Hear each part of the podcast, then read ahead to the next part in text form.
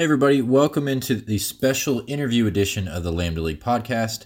Uh, before we get into the interview, there's just one, one thing quickly I'd like to talk about, and that's the football game from last night. Um, it was in Chicago, it was the Packers and the Bears, and it kind of got off to a pretty crappy start because of the weather, and we had that like 45 minute rain delay, which made it pretty difficult to stay up for the entire game. But the what I really want to talk about was the Davante Adams situation. So he obviously was affected by the hit from Danny Trevathan, but that hit I think indirectly affected a lot of people, uh, myself specifically. Directly, obviously, it affected Scott as he has Davante Adams, and it sounds like he's going to be he's. I mean, they're listing him as doubtful right now, but it's pretty obvious that unless you know, I wouldn't say a miracle, but unless something really positive happens in the next few days here, that he's not going to be playing next week either, um, even on the long week's rest. But um, indirectly, it really affected me in a negative way, and it benefited Jamal in a positive way um, because I that would have been fourth down, and they would have kicked a field goal from you know, wherever they were, the six seven yard line, and because Danny Trevathan hit Davante Adams in the head, they got a first down. What happens the very next play? Jordy Nelson catches a touchdown pass. And that at the time, Jordy Nelson had two receptions, I think, for like 57 yards or something, or 67 yards.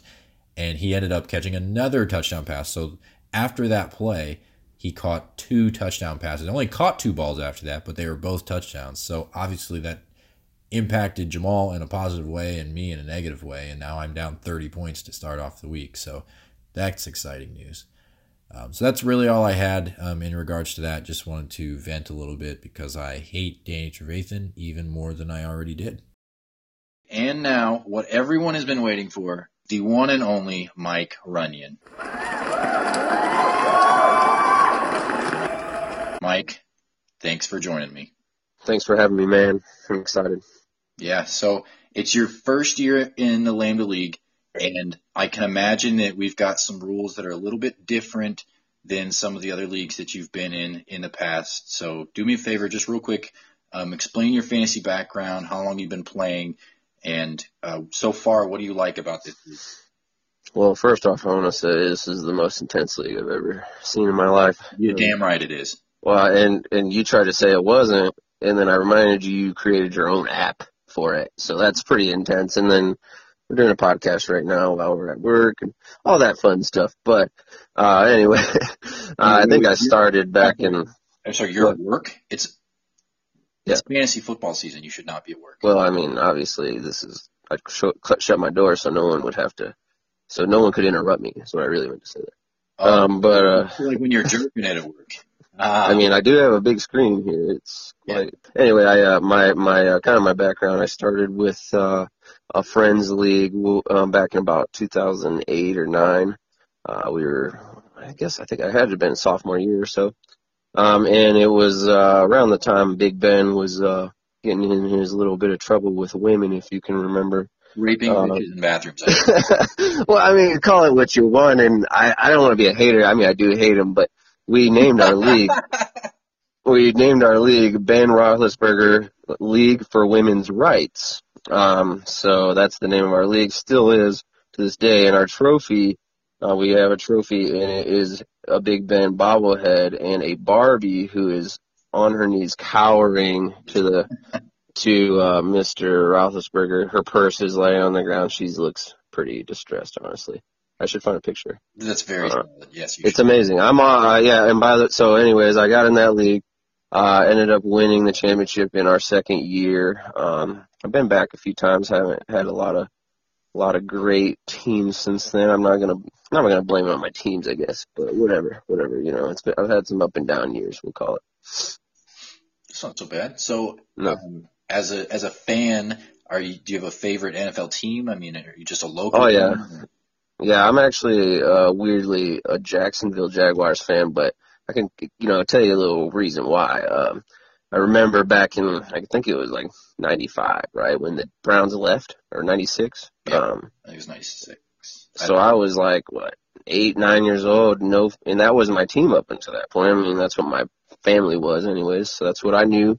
Um, and I'm, so I'm searching for a new team and man, the Jags were hot. They had some awesome players. They were going, they were winning games. Um, I don't know, I just gravitated to them. That's who I picked and I've been with them ever since. So.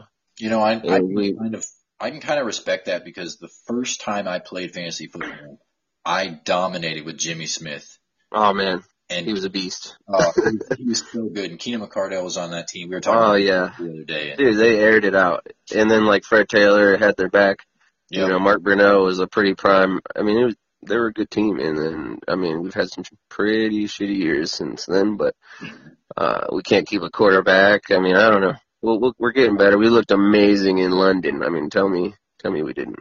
I mean, either way, whether whether they've been great or not since then, they've still been better than the Browns. So you still took a step forward. Oh yeah, I know. We're like, we are kind of like the Browns of the South right now, though. Like nobody, we're like blacked out. Nobody goes to our games and shit. I don't know. Except you've already games, so Yeah, I can't wait to go to mine. That's I'm excited to see them beat the Colts. that'll be fun. Mhm. Um, so looking at fantasy wise for this season in our league, um, the only league that really matters. So if you want to go, Nah, yeah, I mean, it definitely. So looking at your fantasy roster, who's your favorite player this year? And then who's a player that you wish you hadn't drafted? Well, my favorite, um, I mean, I'd have to say Jordan Howard. I, I like that I got a good trade for him. He was injured one week, but when he's healthy, he's been pretty decent. Um, he looks pretty good, getting some targets, even though that team sucks. Um, but uh, I do have big, I, I have high hopes for him. I mean, his backup's not doing any better, so I, I do have my. He's probably my most hopeful player. Um, but uh, the person I wish I wish I didn't draft, and then I made it. I don't even want to really talk about it any more than just saying it. Uh, is Julian Edelman. Yeah. Um, I didn't really even think about it when I when I first told you I was going to ask you that question, and now that I think about it, well, that was I could have answered that myself. So take Julian Edelman out of it. Who's on your Okay. team right now that you thought, man, I really I thought this guy was going to have a good season, and thus far, three weeks in, I'm not really feeling it. well, I mean, I I would say right now, I'm I'm really hoping a lot more out of Terrelle Pryor, man. I, like. I, I thought he would be getting a lot more looks, but they're just he's just not, you know. But hey, I'm still, you know, it's early season, you know, still working things out. Well, at least, you know, worst case scenario, you didn't draft Jeremy Langford in the round. I mean, who would do that? I mean, who the hell would? Just kind of moron. Um, and speaking of that, we'll get to that later. So, Yeah. Yeah. Um, biggest surprise so far, in your opinion? It could be throughout the entire league. It could be from a, a team, an NFL team. It could be from a fantasy team. It could be from a fantasy player. Sure, sure. Uh, my biggest surprise actually my freaking quarterback, uh, just sucking so bad. But, you know, um, I think he should be doing a lot better. Um, I mean, I got Alex Smith on my bench, but other than that amazing start, he's not necessarily doing it, you know. Um, but, uh, also though, I'm just really surprised by my Jaguars. I'm really thinking they're going to do something this year. I, no, I'm So- surprised by that too because my Yeah. expectations for them coming in were the quarterback situation. I mean, up until what, like a week before the season, they didn't name a starting quarterback. no, again, like second year in a row. Yeah. You know? so these guys are just battling it out. Neither one of them even know. Yeah, but once they went with Bortles, it's almost like something flipped a switch, not necessarily with him, but with their team in general. And, and He's a pretty good leader, I think. He I mean, I you just got to get better. I think their defense is a lot better than Oh man. what Oh yeah. I was actually super surprised by their defense. Like, yeah, they're playing really well. wasn't explaining. I, I mean, I really wasn't expecting the the defense that came out. Yeah, I don't think most were. So, um, looking at other people's teams, not just your own team, who, who, if you could pick one player to steal from another person's team, who would that be and why? I mean, I don't know if everyone would answer this the same, but like Kareem Hunt's just on fire. Like, why wouldn't I want him on my team? Uh, but you know, he's just fucking blowing it up. But Uh, I would say he would be the number one dude because just he's week in week out blowing it out. So Yeah, well, saving saving people some. Let's see if he keeps it up. We can all let's all hope that Kareem Hunt just keeps tearing it up and can. yeah, let's hope. Yeah. Let's hope you're right. we we should do that.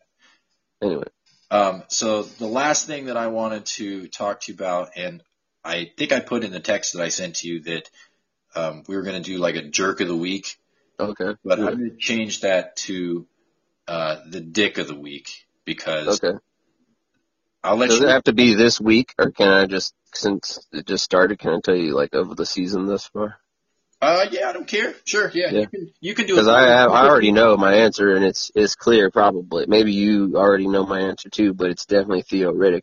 I mean, he had three carries and only needed five yards. I mean, what the hell? What the hell? Like, quit juking, man. Just get up the field. I win that game. You know what I'm talking about? Point one nine. Yeah, We want to talk about that. Anyways, I'm gonna move past it. I'm beyond it now. yeah, you're clearly past it. Yeah. I I told you I wish I didn't have to play him, but I'm a little sore at running back. So Oh my gosh, that's funny. Well, I'm going to go ahead and put it out there as well. My dick of the week is Jamal Hartnett. And not just because he is a good loser. I mean, he's actually used to it, which is probably why he's a good loser. Um, because he lost by 0.08 points this week. And then almost immediately, I think it might have even been that night, is either that the next morning, was like, oh, such a great matchup. Congrats to all. Man, you're 0 3. Like, be Yeah. mad about something. Right. Care.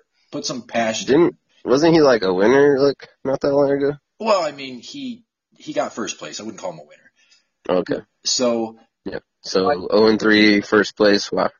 So my other reason for Jamal is because I asked him if he would be interested on the podcast today as well, and his interest level was at a bare minimum. His response was no thanks. Wow. To hell Yeah. you, Jamal, because this is entirely more important than whatever it is you're doing right now. Also makes me feel like second choice, but that's fine. We can move on from that as well. It's in the rules. You have to the minority first option. So I'm just kidding. he was the yeah you were you were actually i think i texted both of you at the same time. It went to you at the same time. At least crook was involved in that too. So But I was the only one that was like, let's do it. it was the first you were the first to say yes. Crook wanted to but he unfortunately is uh, also at work. I don't know what you people are doing. Again I mean, I basically shut my door and told everyone to leave me alone. all right that helps. That's a little bit.